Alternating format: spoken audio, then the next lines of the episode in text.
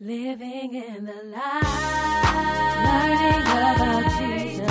Living in the light, living as I desire. Living in the light, we're loving one another while leading others. We're living in the light. Amen. Listen, listen. Sometimes it's hard for us to tell ourselves and say those words to those songs because we know in our heart we don't mean it.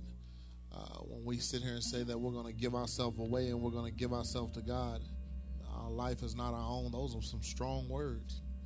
Some strong words. And I, I, I know if I'm standing here as the pastor of this church and you guys are members of this church, and here I am, the leader of this church, and I can stand there and as the song begins to sing, it begins to be conviction on my heart. God, is there something I hadn't given to you? Is there something that I'm saying, Lord, I know that you want to take me to a greater place, you want to do greater things, but I'm yet still holding back an aspect of my life. And in that moment, a spirit of sadness would come upon me because of the fact that I know that I am telling God no about something. And as we deal with this series of total stewardship, dealing with this be obedient, you can't tell God no and yet still be obedient. So we have to be able to declare with a loud voice and a, a voice that understands that no matter what, we serve a God that requires us to give Him all of us at all times. Amen. And so I'm thankful for that, and I just want to make sure. I don't know why God laid on my heart to share that. Usually I try to jump right into the word, but uh, there may be somebody else just like me that's just convicted and, and know without a shadow of a doubt, even though you're standing today and you're here today and you're ready to worship God today, there's still something about whatever it is that you're going through that you haven't given it all to God. And so we want to take a moment to make sure that we surrender everything that we are, everything that we're struggling with, everything that we're going through, everything that we're holding back, everything that we're saying no to God about, and give it unto God today. Amen. Father God, we come before you right now in this place, feeling your presence in this place, God.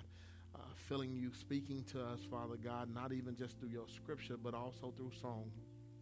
And God, we're praying that in this place right now, God, that you allow a shift and transformation to have happen in our lives, God. Let, let none of us leave here the same. Father God, make sure that all of us hear exactly what it is that you have for us to hear, Father God. I make sure that all of us do exactly what it is that you've asked us to do, God. And, and Father God, if we don't know what we're saying no to you about, if we don't, if we hadn't identified it, Father God, if, we, if, if we've just hidden it in a closet and we've forgotten about it ourselves, Father God, we pray right now that you reveal it to us. Father God, so that we can be in a position that we can say with a boldness, God, I give myself away, that I give you all of who I am. Father God, that I'm withholding nothing from you. And God, we will give you all the glory and honor and praise in Jesus' name. And all of God's people said, Amen. Amen. Let's get into this word on today, man. Grab your Bible. Grab your Bible. For those of you who I didn't get to greet on Thanksgiving or after Thanksgiving, I want to tell you happy belated Thanksgiving. I see that I'm not the only one that put on an extra couple of pounds during the holiday. Uh, I'm not going to call no names because I love everybody in this place and I don't want nobody feeling some type of way. Uh, listen, go with me to Matthew Matthew chapter 12. I know without a shadow of a doubt that there's a word from our Lord and Savior there today. Matthew chapter 12, beginning at verse 33. If you can just repeat after me Father God, I'm here today seeking a word from you. So open my ears that I can hear. Touch my heart so that I will feel. And renew in me a right mind that I will do. This is my prayer. In Jesus' name, amen. Amen. Listen, Matthew chapter 12, beginning at verse 33. When you got it, say, I got it. Let's get it. This is the word of the Lord for the people of the Lord. Either make the tree good and its fruit good, or make the tree bad and its fruit bad. For the tree is known by its fruit. You brought of vipers, how can you being evil, speak what is good. For the mouth speaks out of that which fills the heart. The good man brings out of his good treasures what is good, and the evil man brings out of his evil treasures what is evil. But I tell you that every careless word that people speak they shall give accounting for it in the day of judgment. For by your words you will be justified, and by your words you will be condemned. For a moment today, I want to lift up this passage of text as we continue in this series entitled Be Obedient and simply title it Having an Obedient Mouth. Having an Obedient Mouth. You may be seated on today. Listen, come on, help us all. Amen. Listen, I want to tell you something, man. This series has changed my life. It's changed the way that I look at my role and my responsibilities. It's changed the way that I plan how to interact. Uh, it's actually changed the way I pray, all because I know my position and I know my purpose. And as a result of that, I know that if I'm just a manager in life, that I have a responsibility to listen to my boss. Uh, I wouldn't go to any job and try to tell my boss how to do their job. My job is to do what they tell me to do. They sign my checks. I I don't want no problems. I'm not trying to get fired. I've quit enough job in my days, and so I I, I want to make sure that I do what it is that I'm supposed to do. And so here it is that we're dealing with a text today uh, that's kind of uh, strange because we have these groups of individuals. Uh, they call themselves Pharisees. Uh, and these Pharisees are, are Jewish people who are supposed to be the children of God, but there's an issue with these groups of people that are considered a Pharisee. And, I want you to know this because if anybody ever calls you a Pharisee, you need to understand what it is that they're, they're saying about you because there are some characteristics about these Pharisees that aren't right. I mean, see, they, they look like the average believer. They know the Word of God. Matter of fact, they teach the Word of God. They, they are the ones that are, are leading the temples, they're the ones that leading prayer. They seem like they got it all together. But there's an issue because they don't want to let go of religion for relationship. Uh, they, they, they are so caught up in, in what they know and think they know it all that they have gotten to the point where they have an issue with the fact that now that the Messiah has come, now that Jesus has come, all power that was once in their hands is no longer in their hands. See, they've been put in a position of authority for so long that they felt like everybody needed to look up and follow them. See, sometimes in life we get in a position where we stop following God and we begin to act like God.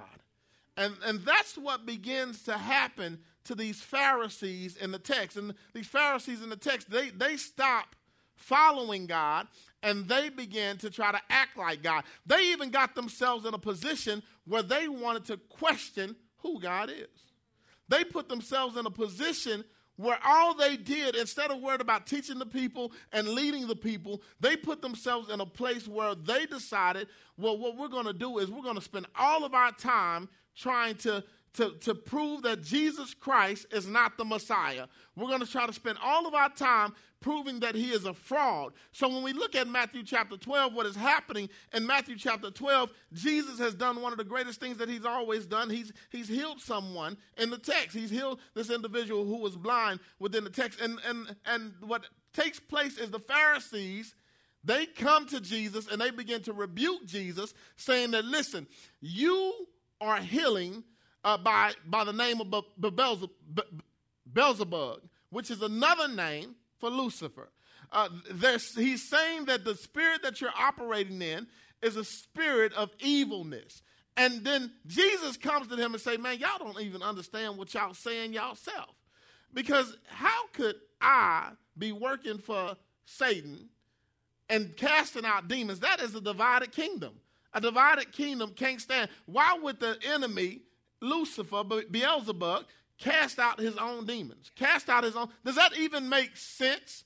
What you're asking me to do? And then he even turns it and he flips on them because that's how some believers are. They will sit there and point the finger at you about everything that you're doing wrong in your life. But Jesus does the old switcheroo on it. He says, Listen, your disciples, they cast out the same way I cast out. So are they casted out by the same spirit that you're claiming I'm casting out? He puts them in a position to say, you know what? If you're calling me wrong, well, you're wrong too. Because the power that I have, the power that I, I, that you have is the power that I have given unto you. So if I'm wrong, you're wrong too. I can just imagine the Pharisees' face at that moment. How they, they, they mouth had been so wide open, but now it's closed shut. And Jesus begins to continue to, to talk to them about issues and, and problems that they were having, but he gets to this one part because he's dealing with their mouth. See, there's something about your mouth. I remember when I was younger, I used to have a, a little fly mouth. And, and I would do what I needed to do when I was supposed to do it, but every once in a while I, I would mumble or say something under my breath. And I remember that there were some older folks around me sometime that they wouldn't do anything but look at me and say, Boy, your mouth is going to get you in trouble. It wasn't my actions that was going to get me in trouble, it was my mouth. It was the things that I was saying because uh, I would get beside myself and think that I had an opinion and I could be able to, to voice it. See, Isaiah, my son, I, I love him, but he's just like me. I, I, found out this week he's, he's just like me.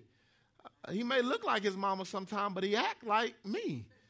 Uh, and we were, we were cleaning up the house and, and you know, uh, see, mamas can say stuff that daddies can't say and get away with it. Uh, my wife, she was cleaning up, and I seen her cleaning. I wasn't gonna speak on it, and you could tell when she cleaning and she happy, and she cleaning and she mad. It's a it's a difference between the type of cleaning. Uh, she walks a little faster when she not happy about having to clean.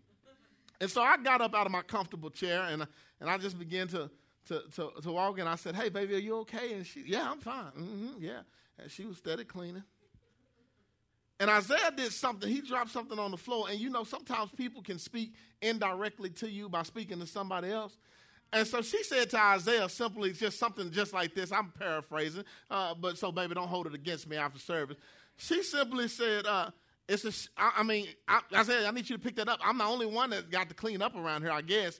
And I knew that wasn't meant for Isaiah. Th- that was meant for me. That that that there, that came out of her mouth, was meant for me. And so I had to go on and get myself up out of my chair, make sure that I could find what I did. And see, I do like every other brother in here probably do. Uh, I don't clean up everybody else's mess. I go clean up my mess. I, I, go focus on my part of the sink. I go focus on my dresser. I'm not gonna do nothing else. Let me do. Let me. Get, if I'm gonna clean, let me get my stuff together first. I mean, that's what the scripture says. It says, "Get the log out of my own eye before I try to get it out of." The, you, know what I'm saying? So here it is. Here it is. I'm cleaning and I, and I have a statement, and then now I'm frustrated because I don't want to clean, and you got me clean. So guess what I do? I call the kids. Isaiah, Maddie, y'all come on. Help us clean. We ain't the only ones around here got to clean. Now Isaiah's frustrated because he ain't watching his show no more. He's all discombobulated. And he comes down the stairs. I say, Isaiah, go get the broom and dustpan. Uh, and he says something to me. He says, Oh, I said, you know what? Because it's your hair that's in the bathroom. I don't only cut my hair, I cut your hair too. So you need to come help me sweep up this hair in the bathroom. And he comes down the stairs and he comes down and he looks at me and he says, Daddy, just to be honest, I don't ask you to cut my hair. And in that moment, I looked at Isaiah and I say, Boy, your mouth is what's going to get you in trouble. He didn't mean any harm. He was just stating facts. He was stating the truth that he didn't ask for me to cut his hair. But he didn't understand that the words that were coming out of his mouth were cutting pretty sharp. They, they hurt pretty hard because right now I'm in a position I don't want to be in, and the last thing I need you to do is talk back to me. Th- that's not what I want to happen in my house at this time. No, you're going to help me clean up this clean up this house. And so I'm telling you this because I want you to understand something. Just as we have to be able to control our hearts, just like we have to be able to control our hands, we have to learn to control our mouth. We have to learn to control what we say. And I'm not only talking about what we say verbally, I'm talking about what we say mentally, what, what we're thinking about saying. And you know where I tell you I love you, but in my head I tell you you stink that, that type of thing, we have to be able to control what we say. Because there's going to come a time, according to the scripture, a time when you have to give account for everything that you said. There will be a time of judgment and reckoning where you have to uh, give an account of everything that you said. Yes, we come to church on Sunday and our mouth is holy, but what happens after we leave here? What are the things that we're saying when we're gone? Some of the people we just hugged and loved, we go home and talk about. We have to get uh, put ourselves in a better position to do better. When you know better, you what? Do better. And when you do better, guess what? You get better. So when we talk about stewardship, I want you to understand, if I haven't reiterated this enough, that stewardship is a relationship that is built off of safety, not of slavery. I really want you to receive that. Stewardship is a relationship that's built off of safety, not of slavery. Why do we have to understand that? Because people have a problem with serving God because they look at it as how we view slavery from a world's mentality. We look at God as just being this controlling God, this God that wants to rule and wants to dictate and wants to control everything you do, everything you say, everywhere you go. But the truth is that God is not trying to stand over you with a whip, He's trying to keep you safe. If you remember in Genesis, Adam and Eve were placed inside of where? The garden, a place of safety. They were in the garden, a place of safety where they didn't have to worry about nothing going wrong as long as they did right. But what happened after they did wrong? They left the garden. They were cast out of the garden and had to go into the wilderness. See, the wilderness is a dangerous place, the garden is a safe place. When we're in a relationship with God, even though we can't get back to Eden because the scripture says it's not possible, but we are found to be in a safe place with God. So when we are operating under the control of God through stewardship, because He's our owner and we're the managers, we're in a position of safety, job security. We're okay. It's when we step outside of the will of God that we should think that we are being controlled by slavery. Pastor, what do you mean being controlled by slavery? When you're outside of the will of God, the world tells you how you have to live. The world tells you what you have to wear. The world tells you what you need to listen to. The world, the world tells you how you're going to be accepted and what how you're not going to be accepted. The world puts all of these requirements. They control you by by money. All of these things have control over you. You're pulled in so many different directions trying to figure out where do I go and you're steady trying to find happiness, peace and joy but you never find it why? Because you are a slave to the life that you're living. Being a Christian, being in a relationship with God is not a slave relationship. It is a relationship where you are a servant, and as a servant, you have a master. Uh, it's a relationship that's based off of choices, and we have to understand that that our choices in our lives, our choices are within our own control. This is how we know it's not slavery because our choices are within our own control. We have the right to pick and choose what we will do and what we won't do. If it was slavery, God would simply say, You wake up, you do what I say do, and you have no other choice. That would be it. He wouldn't give you an option, He wouldn't give you a way out. We know it's not slavery, it's an option to be willingly submit to His will and His authority because we wake up every day with a mind to choose whether we want to do right or if we want to do wrong. It's our choice to what we're doing in life. It's our choice to where we're going to be. Our choice is within our control.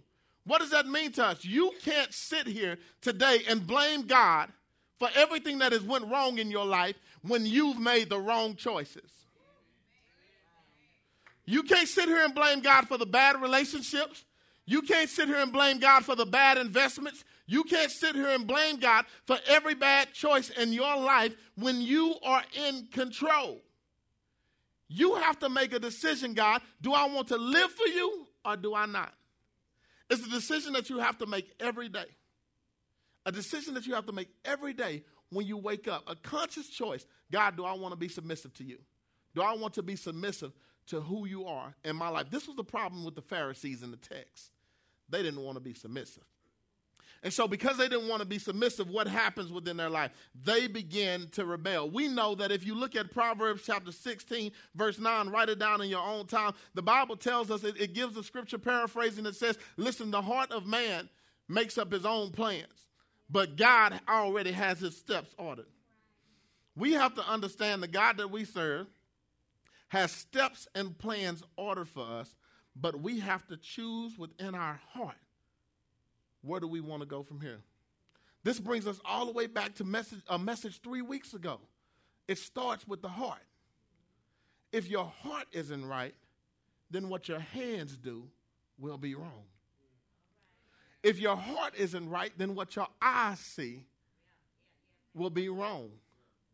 If your heart isn't right, then what your mouth says will be wrong. Uh, I had the pleasure of talking to a young man just, uh, just this week, and we were talking about issues and things that we could be struggling with. And we were just like, hey, let's fix this issue. But the thing is that the issue isn't what we need to fix. The heart is what we need to fix. People are struggling with addictions. People are struggling with bad habits. People are struggling with jacked up mindsets, jacked up views. And it's not an issue that you don't want to do right, it's an issue that your heart isn't right. We talked about how this bad heart, if you have this bad heart, it doesn't matter if it's the right ventricle, the left ventricle, the right aorta, whatever part it is, if any part of that heart goes wrong, you out of there. You are put in a position where you need a doctor. You need someone to fix whatever it is that you're going through because you can't handle it by yourself. This is where the Pharisees are in the text. They are a representation of every one of us as a believer that does not want to submit to the will of God. We know God's word, we can teach God's word, but the problem is that we won't live God's word. This is why Jesus himself says to them listen, a tree is either good or bad. You choose which one is it? You choose which one it will be. It's a picture of a tree here on the screen. And I've seen a tree similar to this. This is Photoshop, but I've seen a tree similar to this where one side of it was dark and dead, the other side of it was full of life. When I began to look at this tree and I researched and I read the article about this tree, this tree had been hit by lightning on one side of its on one side of its frame. As a result of it being hit by lightning on one side of its frame, it was what? Dead. However, there was another side of it that was still alive. Do you think that tree poured nutrients into the dead part of itself? It poured nutrients into the live part of itself. It fed what was good about itself. And so when it came time for the tree to give leaves, when it came time for the tree to provide fruit, one side of it provided when the other didn't. This is the problem with many of us in our lives today. We are spiritually divided. But the issue is that we are spending more time feeding the dead than we are feeding the living. And this is the catch. If you waste your time feeding the dead, guess what? Nothing's going to happen. Because it's dead. It doesn't want to take in the nutrients, it doesn't want to eat. It's just dead. It's there. It's lifeless. But guess what also happens? The living becomes stagnant. The living no longer produces. Why? Because you've robbed it of its nutrients to try to revive something that's dead. Instead of pouring into something that's living. When you look at your life, how many dead situations are you pouring your energy into? How many dead situations are you giving your time? How many dead situations are you staying committed to? And then the thing is that you're mad and you're upset and you're blaming God. God, why you ain't fixed this? God, why you hadn't worked? God is not trying to produce death within you. Matter of fact, he said, listen, I come to provide life. So you think that he's going to let you feed something dead? He thinks that you think he's going to support you and, and to try to force something to come back to life that sometimes God has allowed to die just to remove it from you. You wonder why your relationship keep going through the same cycle over and over again. Why can't these things get right? Why can't he get right? Why can't she get right? Maybe it's because it's a dead situation and you need to cut yourself away from it. I remember our Savior, Jesus Christ, he said himself, Listen, I am the vine, and my Father is the vine dresser. Anything that's dead, he'll cut it away and cast it away. And guess what he does when he cuts it away? He casts it away and he burns it. Why does he burn it? Because it's no longer of any value, it's worthless. Why are you walking around with dead things still attached to you? Why, why, are you, why are you still walking around with things that f- frustrate you and anger you and things that pull you out of your character when it's your job to cast these things away? It's your job because it's all in your control to burn these things so that you can move on and you can do what it is that God has asked you to do. We have to understand that it's not slavery, not only because we have a choice in the matter, but we have to realize it's not slavery because we have an opportunity to articulate our views. And what we need to realize more than anything, what we articulate drastically affects what we create. And that's big for some of us because we don't understand that we have the power to speak things into existence. If you don't believe me, I believe it's in Proverbs chapter, chapter 18, verse 21, where the scripture reminds us that death and life is held in the power of the tongue. And the catch is that not only is death and life held in the power of the tongue, the Bible goes on to say, and those who love it will eat from it. Death and life is held in the power of the tongue, but those who love it will eat from it. In other words, if you love being negative, if you love death, then that's what you're going to eat from. If you love being positive, if you love life, then that's what you're going to eat from. You can't complain about the fruit that you have within your life on the table that God has prepared for you if you keep putting the wrong fruit on the plate. You have a choice to go left, you have a choice to go right. If God puts before you good and evil, you have a choice to pick what? Good. One of my favorite movies in the world was Matrix. And I remember when, when it came a time for the young man to choose if he wanted the red pill or the blue pill. He had a full understanding what the red pill and the blue pill represented. He had to choose whether he wanted to live life in the reality of what life really was, or if he wanted to go back to sleep in the matrix. All he had to do was choose a pill. Every day you wake up choosing your pill. God, do I want to live for you today? Or do I want to die? Can we be honest? We premeditate our sins. Let, us be real. Sin ain't just crept up on us. It, it, don't just, you didn't walk out the door and they just say, here I am. You premeditated who you going to sleep with tomorrow. You premeditated what you're going to steal, what lie you're going to tell. You've already thought about it. it. You've already put it in your mind. So you have made a choice. Let's, let's stop being babies about this. You made a choice. What you going to do?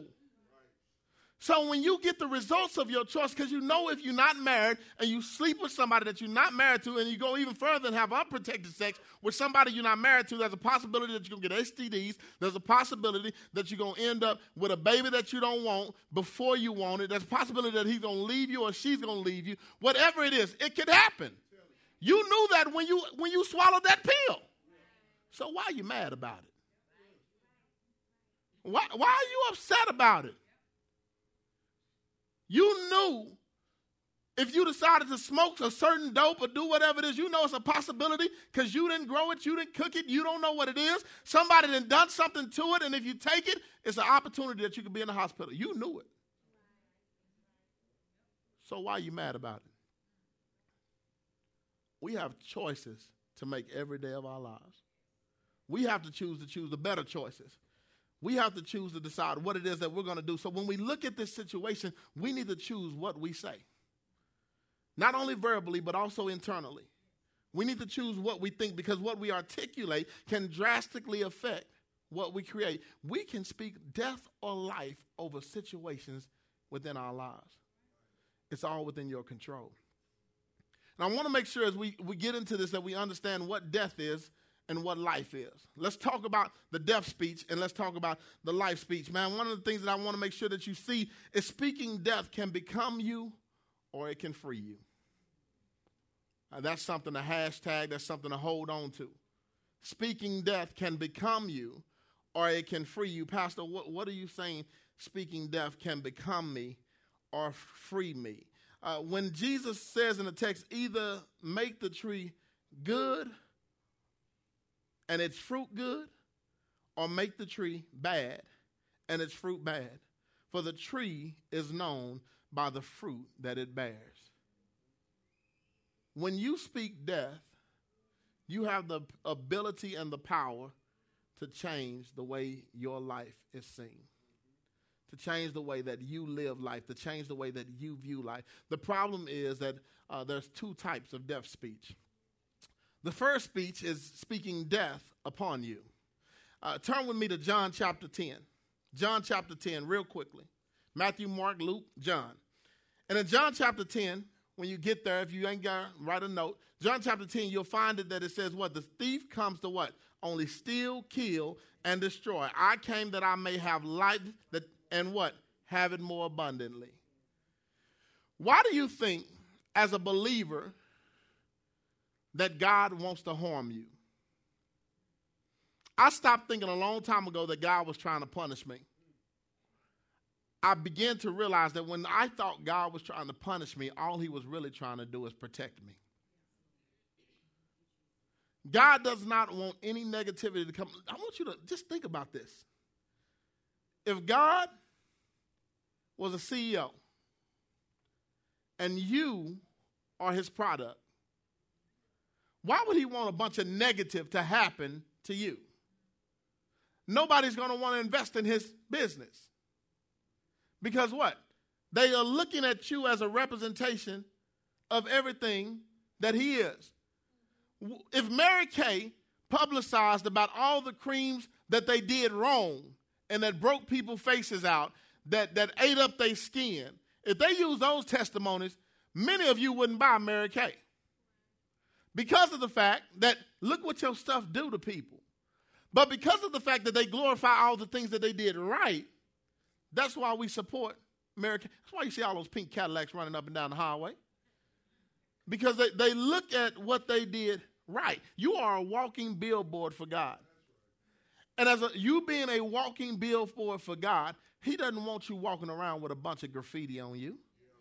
He wants people to see His workmanship. He wants to see what has value. And so, what I want you to realize is that we have to stop speaking death upon us. Well, what are you saying, Pastor? Stop walking around saying you're broke. Come on now. You, you've just spoken that thing into existence. Stop walking around saying that you're lonely. The thing about it is, you can't be broke if you're serving God because God owns everything. If you're not relying on your own finances and you're relying on God's finances, you richer than Donald Trump, Bill Gates, all of them. You got everything. You can't be lonely because God is the one that He's the author of who love is. And so if you're in a right relationship with God, then guess what? You're not lonely, you're loved. We have to change the way we look at things because what is happening is that we're speaking death in the atmosphere. And the thing about it is, when we're speaking death in the atmosphere, it changes everything that can happen. Uh, we're giving the enemy more power. We're feeding the dead side of the tree more than we're feeding the living side of the tree. Not only is there an aspect of understanding speaking death upon you, but the second principle of death, which is what we need to understand and what we need to adopt more in our life, is we need to allow God to speak death through us. This is what the Pharisees didn't realize. And when Jesus brought it to their attention, the same power that I use to cast out demons is the same power that your folks use to cast out demons. You have to understand that God was speaking to them, that I am speaking death through you. What does that mean, Pastor? There are some things within our lives that we need to start speaking death to. Uh, there's some things that are weighing us down, some things that are stressing us out, things that are holding us back, that we need to be able to say, you know what, God, come prune this now and go on and throw it to the side and burn it up because this ain't doing me no good. This has kept me from serving you the way I'm supposed to serve you from all my life. This has held me back from being committed to you. God, I need you to remove these things. We're sitting here steady fueling the wrong thing. We understand that we can speak death, but the problem is that we have taken the death gun and pointed it directly at ourselves. When God has given us this weapon to attack the things around us, to attack the things that are coming to us, stop confessing that you're struggling with an addiction and begin to cast that addiction out of you. Get yourself into a position where you can say, you know what, this will no longer have control over me. Some of the greatest football players They're only great because they convince themselves they're great. They sit there in the locker room, they, they put on their headphones, they begin to meditate, they get in their own zone. They're not worried about what the media says, they're not fueled by what they're saying. They get themselves into a position where they begin to tell themselves, I'm going to prove people wrong. I'm better than what they thought they, they were. I, I love my boy. I love my boy number 88. I love me some Dez Bryant right now. People want to hate on Dez because they say he talk a lot. I, I see a whole nother Dez this year. Dez that says, you know what, forget what people are saying about me. I'm going to prove them wrong. I'm going to prove them that I'm going to be healthier than I've ever been before. I'm going to prove them that I, am going to play my best game. I'm not going to let them get in my head. I'm not going to let them put me at a disadvantage. Dez did something so prolific this week. Uh, he, he found himself stepping outside of who he was, out of who he has become. And, and he began to, to go back and forth on Twitter with this young man that he just burnt up this past week. And Dez caught himself. And he says, You know what? He said the tweet out, I'm better than this. I shouldn't have said the things that I said. Even Dez Bryant realized that my mouth has power. He didn't want his mouth to distract, cause a distraction from the team. See, it doesn't matter what nobody else says, they can't take that 10 and 1 away from us. Uh, we, we've proven ourselves. And, and the thing is that we, we're going to go to the Super Bowl. Pastor said it first. Don't, don't put it on Facebook. I don't want nobody coming and say I'm a false, false prophet. But Dez didn't want nothing to distract. And so what they what they begin to do, they they continue to ask Dez in the interview, Dez, what are y'all struggling with? What are y'all weaknesses are? And Dez says, you know what? We're just gonna get better. Dez, Dez didn't get there and says, you know what, man, I don't, I don't know uh, why they not passing me the ball as much as they, as Romo used to pass me the ball. He didn't, he didn't get all frust- frustrated and flustered. He sat there and he says, we got some things we're going to work on. We're just going to get better. That's some positivity. That's speaking death to some situations around. See, he could have sit there and flipped that thing all the way around and said, you know what, they need to put the ball in my hand more. I'm the playmaker. I'm such and such this. You know what type of confusion that would have caused within their organization? What type of attitudes would have been fueled because of that negativity? The reason why I use this for an example because you're fueling some negative things in your life. Baby daddy drama, you fueling it. Those texts you send, that's verbal communication. Things that you're saying that you know you shouldn't be saying. You acting like my wife, talking about she the only one got to clean up. So it's a better way to get me to help you. Just say, "Can you help me, please?" I had to throw that in there. She, I would have said that this evening, and it would have been a whole other outcome. She can't say nothing back right now.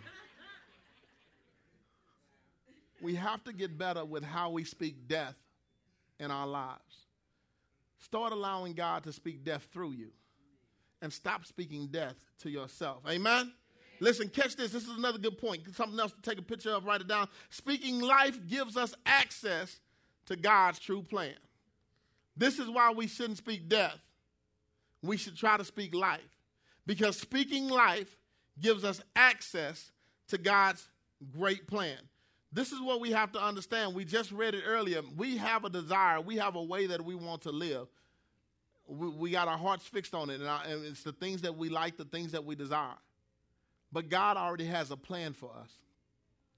And if we begin to speak life, then it, it grants us access to God's plan. If we can begin to speak life, then we have the key to everything that God wants us to have. Why? Because life is his thing. God didn't come to give us death. He came so that we can have life more abundantly. And, and, and, this message just went different. It's a teaching message today. I guess God wanted to make sure that we get it.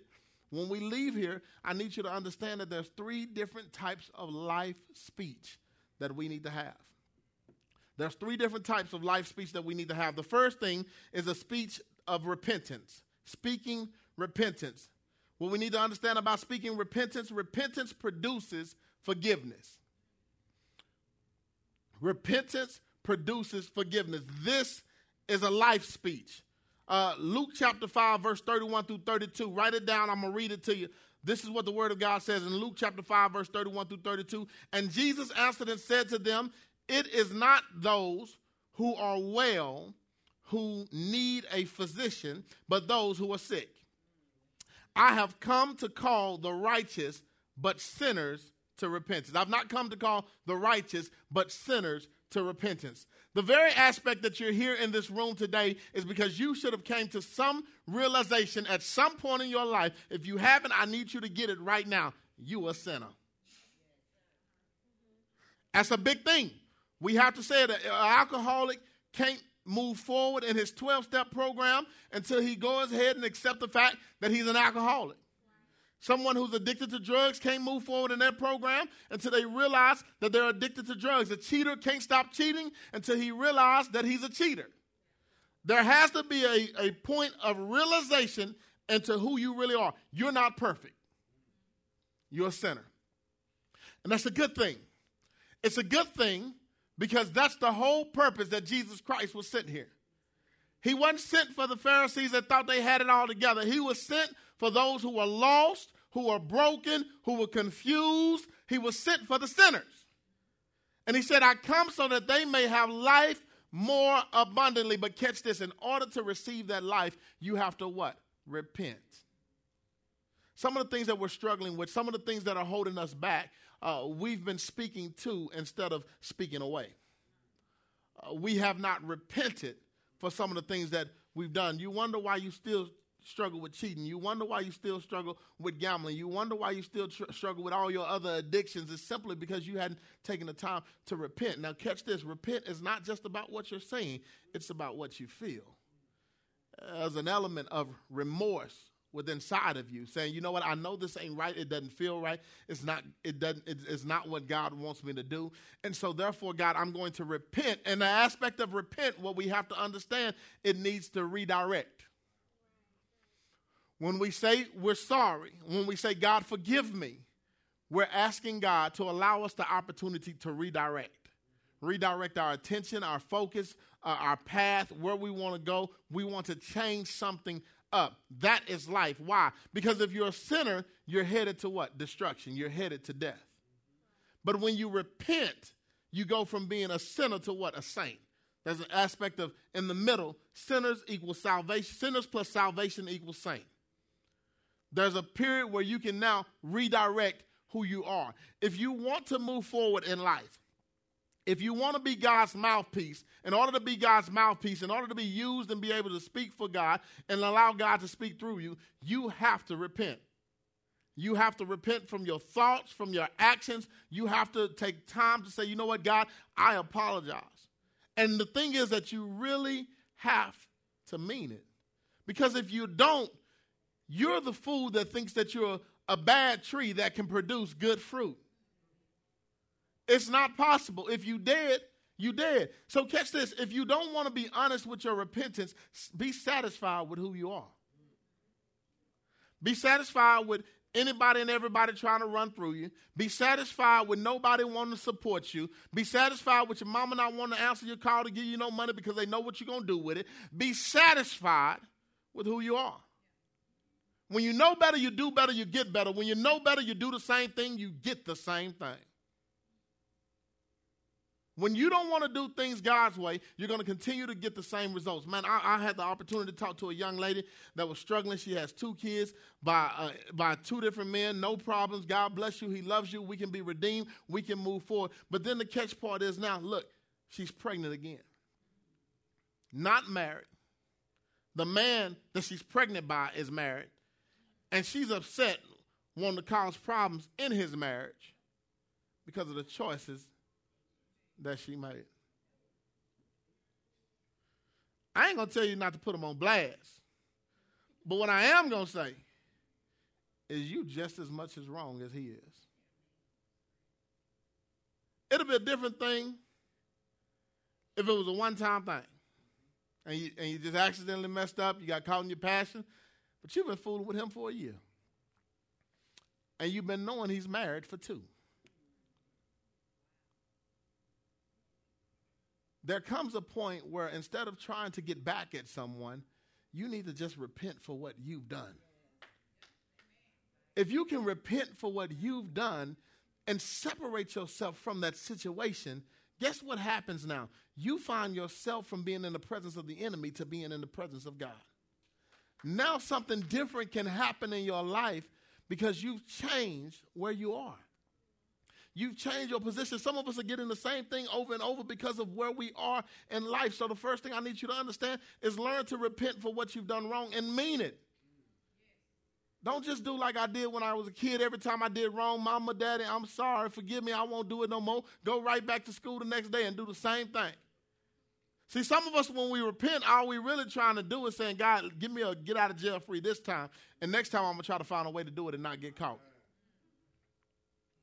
That's not repentance. Repentance is redirection.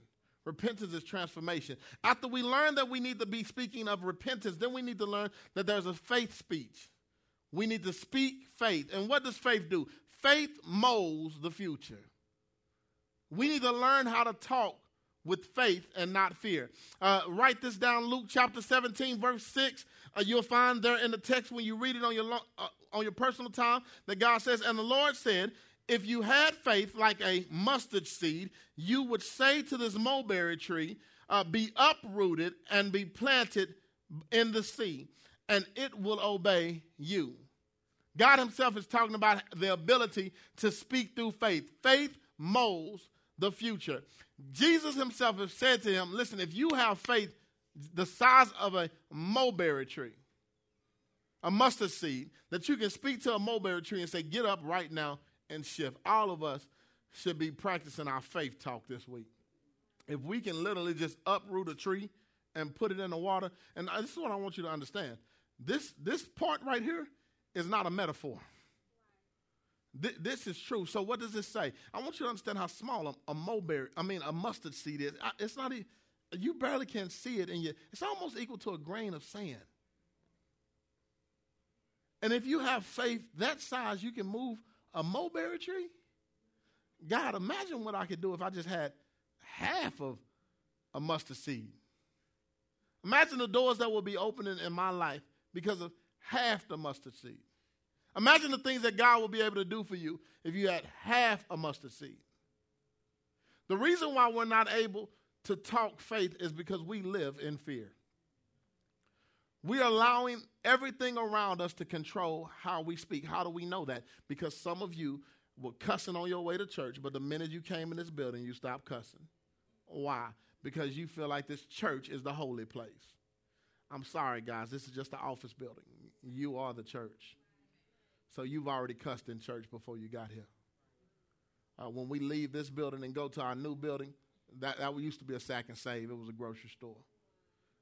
These buildings are just buildings. Matter of fact, we learned last week, God said you make these buildings for yourself, not for me. How do we know that? Because he says, Heaven is my throne room. And he says, What? Earth is my footstool. What building can you make on your planet that'll fit me in it? The reason why we are the church is because we have the breath of God flowing through our body. So you have to be careful of what you do with that breath. You have to be careful of what you say and how you say it.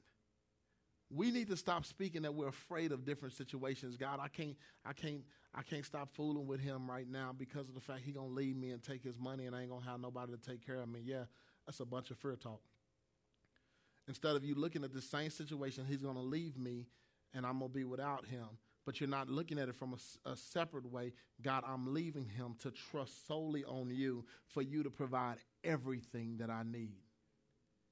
That's the problem. We got the wrong glasses on, the wrong prescription. You better ask Akron if he ain't got the right glasses on, he gonna run straight into walls. He won't even know that they're there. And, and, and what we have to realize is that as believers, we see things through God's eyes, not through our own eyes. The minute that fear enters our heart and that we're afraid of what life is going to do or how things are going to turn out, we know that that's not of God because God is not of fear. God wants us to feel His love. God wants us to feel His presence. Uh, we learned that there should be a healthy fear, but that is a fear of respect, of reverence. God is not trying to to rule over you in such a way that, that you feel intimidated and you feel that you're going to lose everything if you just don't listen to him. God wants you to know that you have everything because you're with him. He wants that relationship to be so full because of that, that simple fact. So we have to begin to speak faith throughout our lives. Why? Because faith not only fuels, but it molds the future. It will tell, it will create an atmosphere for you. Stop saying you're lonely and begin to say you're loved. Begin to see the love of God flow within your life. Begin to be happy in the situations and the circumstances you're in with God and watch what God does for you. Watch what God gives you because of the fact that your speech has changed. Again, this is not only what you're saying verbally, it's what you're thinking internally. Your speech has changed. We have to change the way we speak, but we also got to understand not only should we speak forgiveness, not only should we speak through faith, but we also should deal with a speaking of truth. This is big. When we're dealing with life speech, speaking truth is a good one because truth transforms others. Truth transforms others. When we look at Mark chapter 16, verse 15 through 16, uh, it's one of the many passages where Jesus has given the disciples a command to go and tell the gospel, to go and spread the gospel, to share it with other people. Why? So that their lives can be changed. God has not blessed you, God has not fixed you, God has not redirected you so you can sit there and just be happy where you are. God has fixed you so that you can be utilized for his purpose. That's like me finding me a good 1957 Chevy, putting all that hard work into it, fixing it up, calling Pastor Said over, saying, Man, look at my cute truck, and I never pull it out of the garage. If, if nothing else, I'm going to put it on a trailer and take it to a show.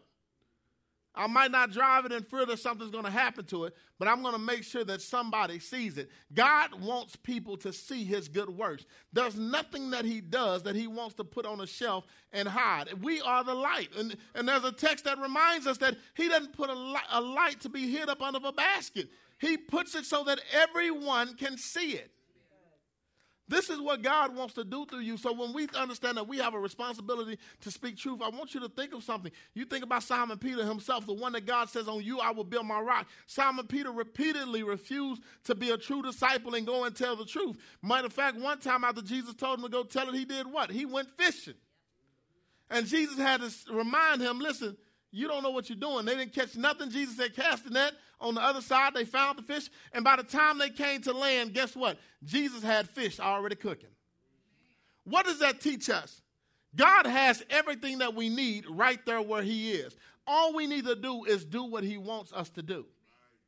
If we do what He wants us to do, then we can naturally inherit everything that God has for us. The reason why you're missing out on your blessings, the reason why you don't have your husband, you don't have your job, you don't have your finances, you feeling lonely, you you you you in bad situations over and over, you're not happy at any church, is because of the fact that you're doing it because you want to do it your way and not trying to do it God's way.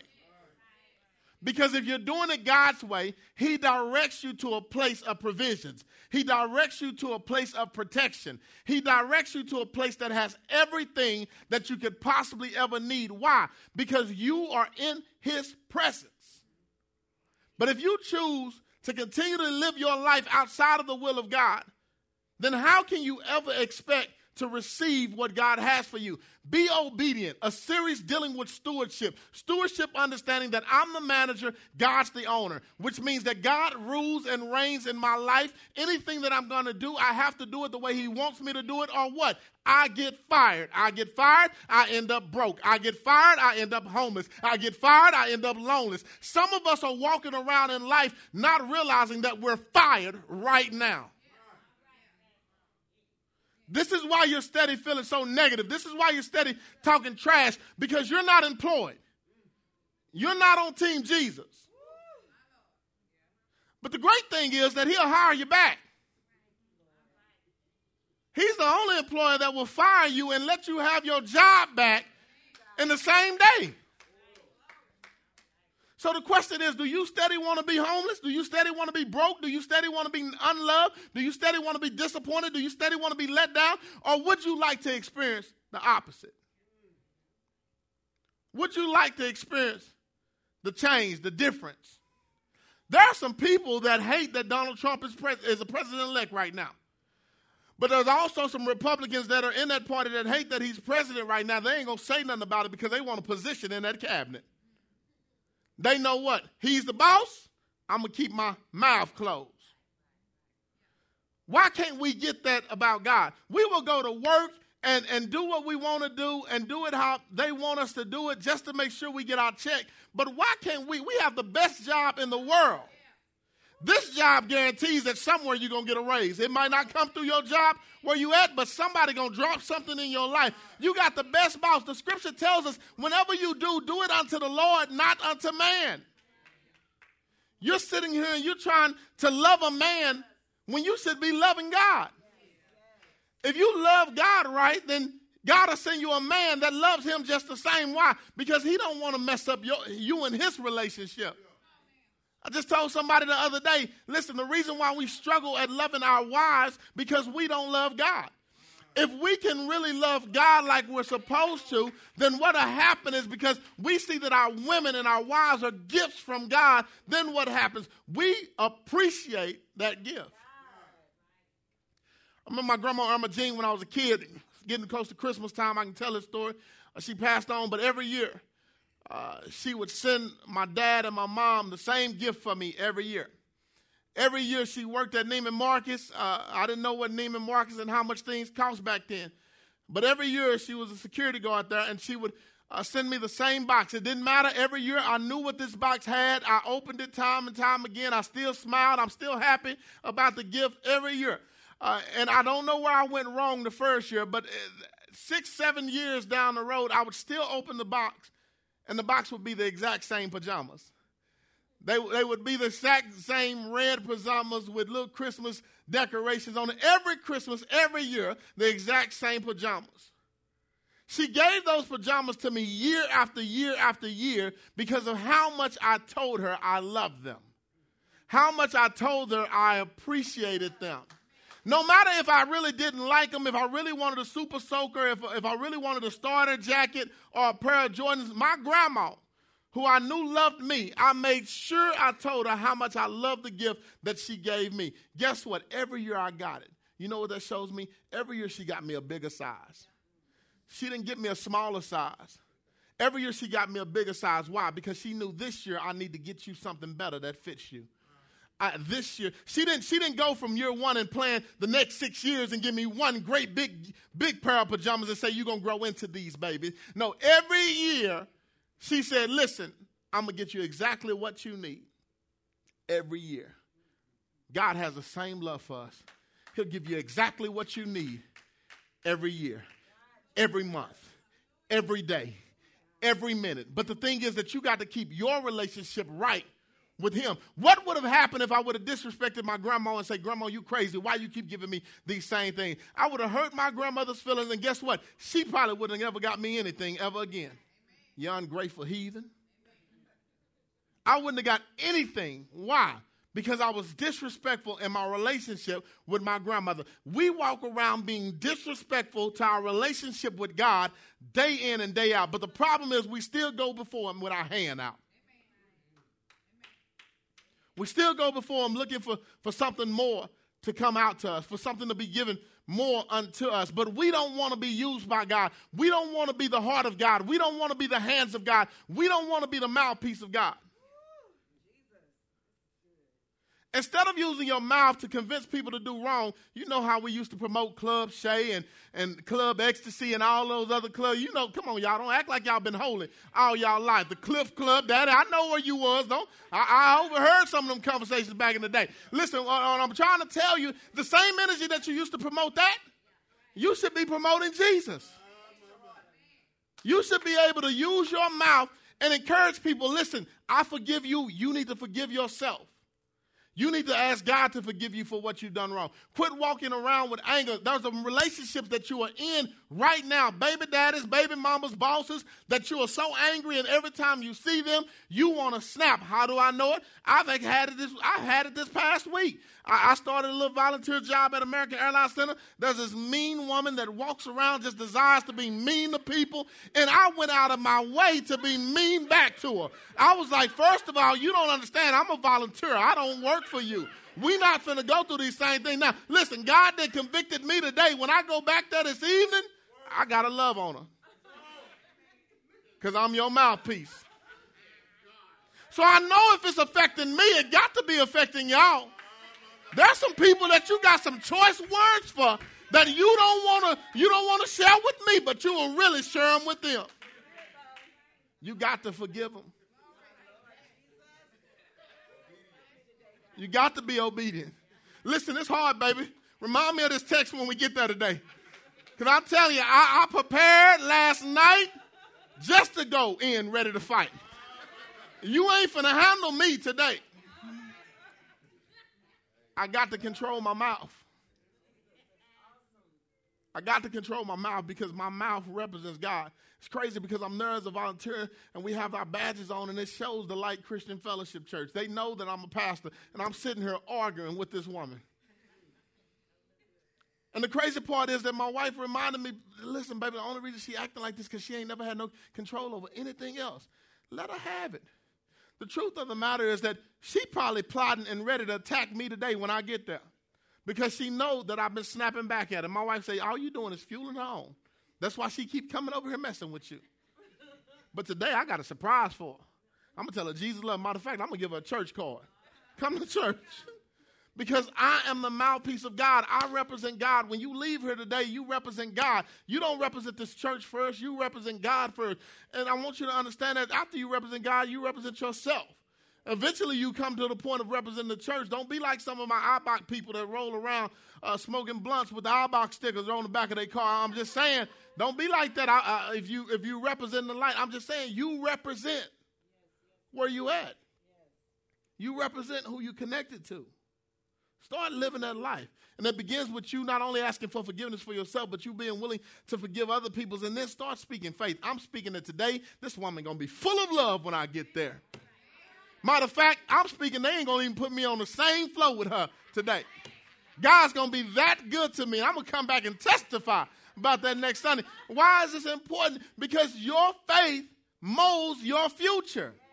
Stop saying you broke. Stop saying you lonely. Stop saying you, you don't have nobody and begin to look at what you do have.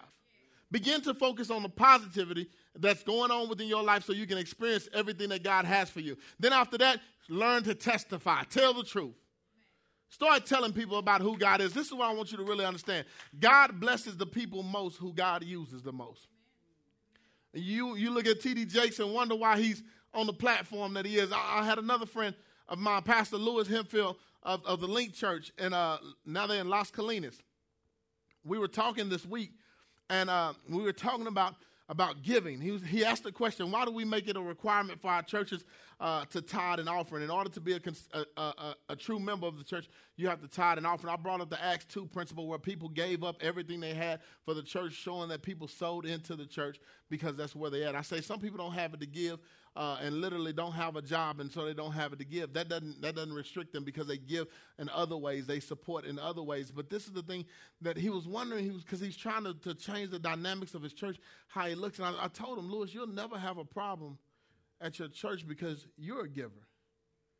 You give ridiculously. You bless ridiculously. You go out of your way. The crazy part, he did this thing and we're going to do it next year with him. We're going to, he did a Feed My City in Las Colinas, urban. They fed over 500 people. Turkeys came in, all type of things. It was great. We're going to partner with them and do it next year. The crazy part is after he did it, some of his church members, the bosses of his company came in dropping $1,000 checks because they believed in what he was doing. Just got a brand new building, great building, seats 250 people in the sanctuary because they believe in what he was doing. God blesses the people who allows him to utilize them the most. You want to see God work in your life more? Start allowing God to utilize you more. Like I said earlier, man, and this is not nothing fancy, but this series is a stewardship series that should change your perspective on your relationship with God. All my life, and every time I heard stewardship, it was always preached by a pastor talking about you need to give the church more money.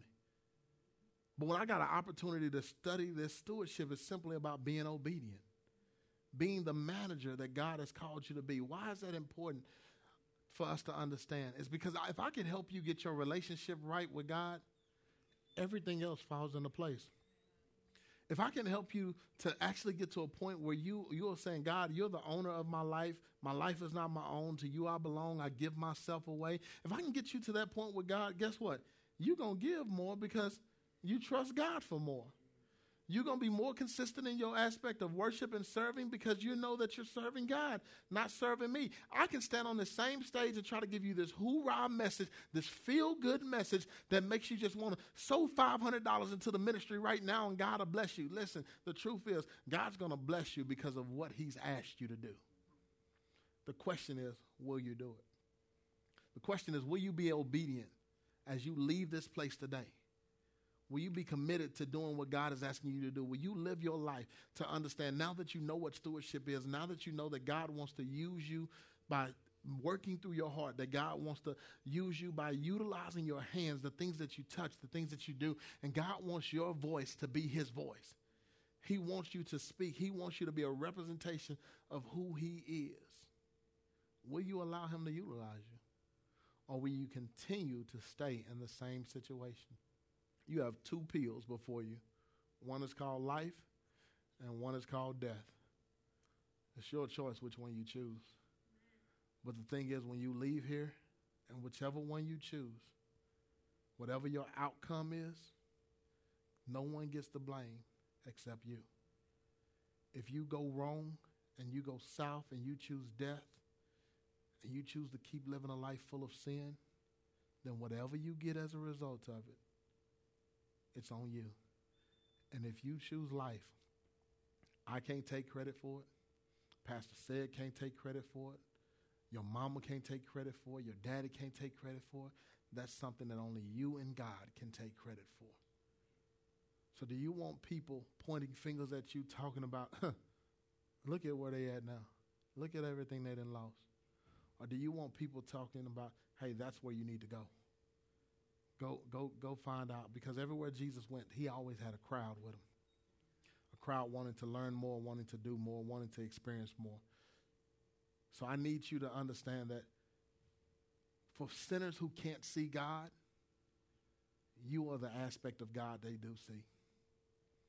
You are who they realize as a representation of God. This is why when people come around you, if you're a true believer in Christ, they, they mouths change when they come around you because they know who you are. They see God in you. Start utilizing that to your advantage. Stop being afraid and start being a little bit more bold to share who God is and what God is going to do, not only to them and through them, but also what He's already done to you. Amen? Amen. We know better, so we have to do better. Let's stand.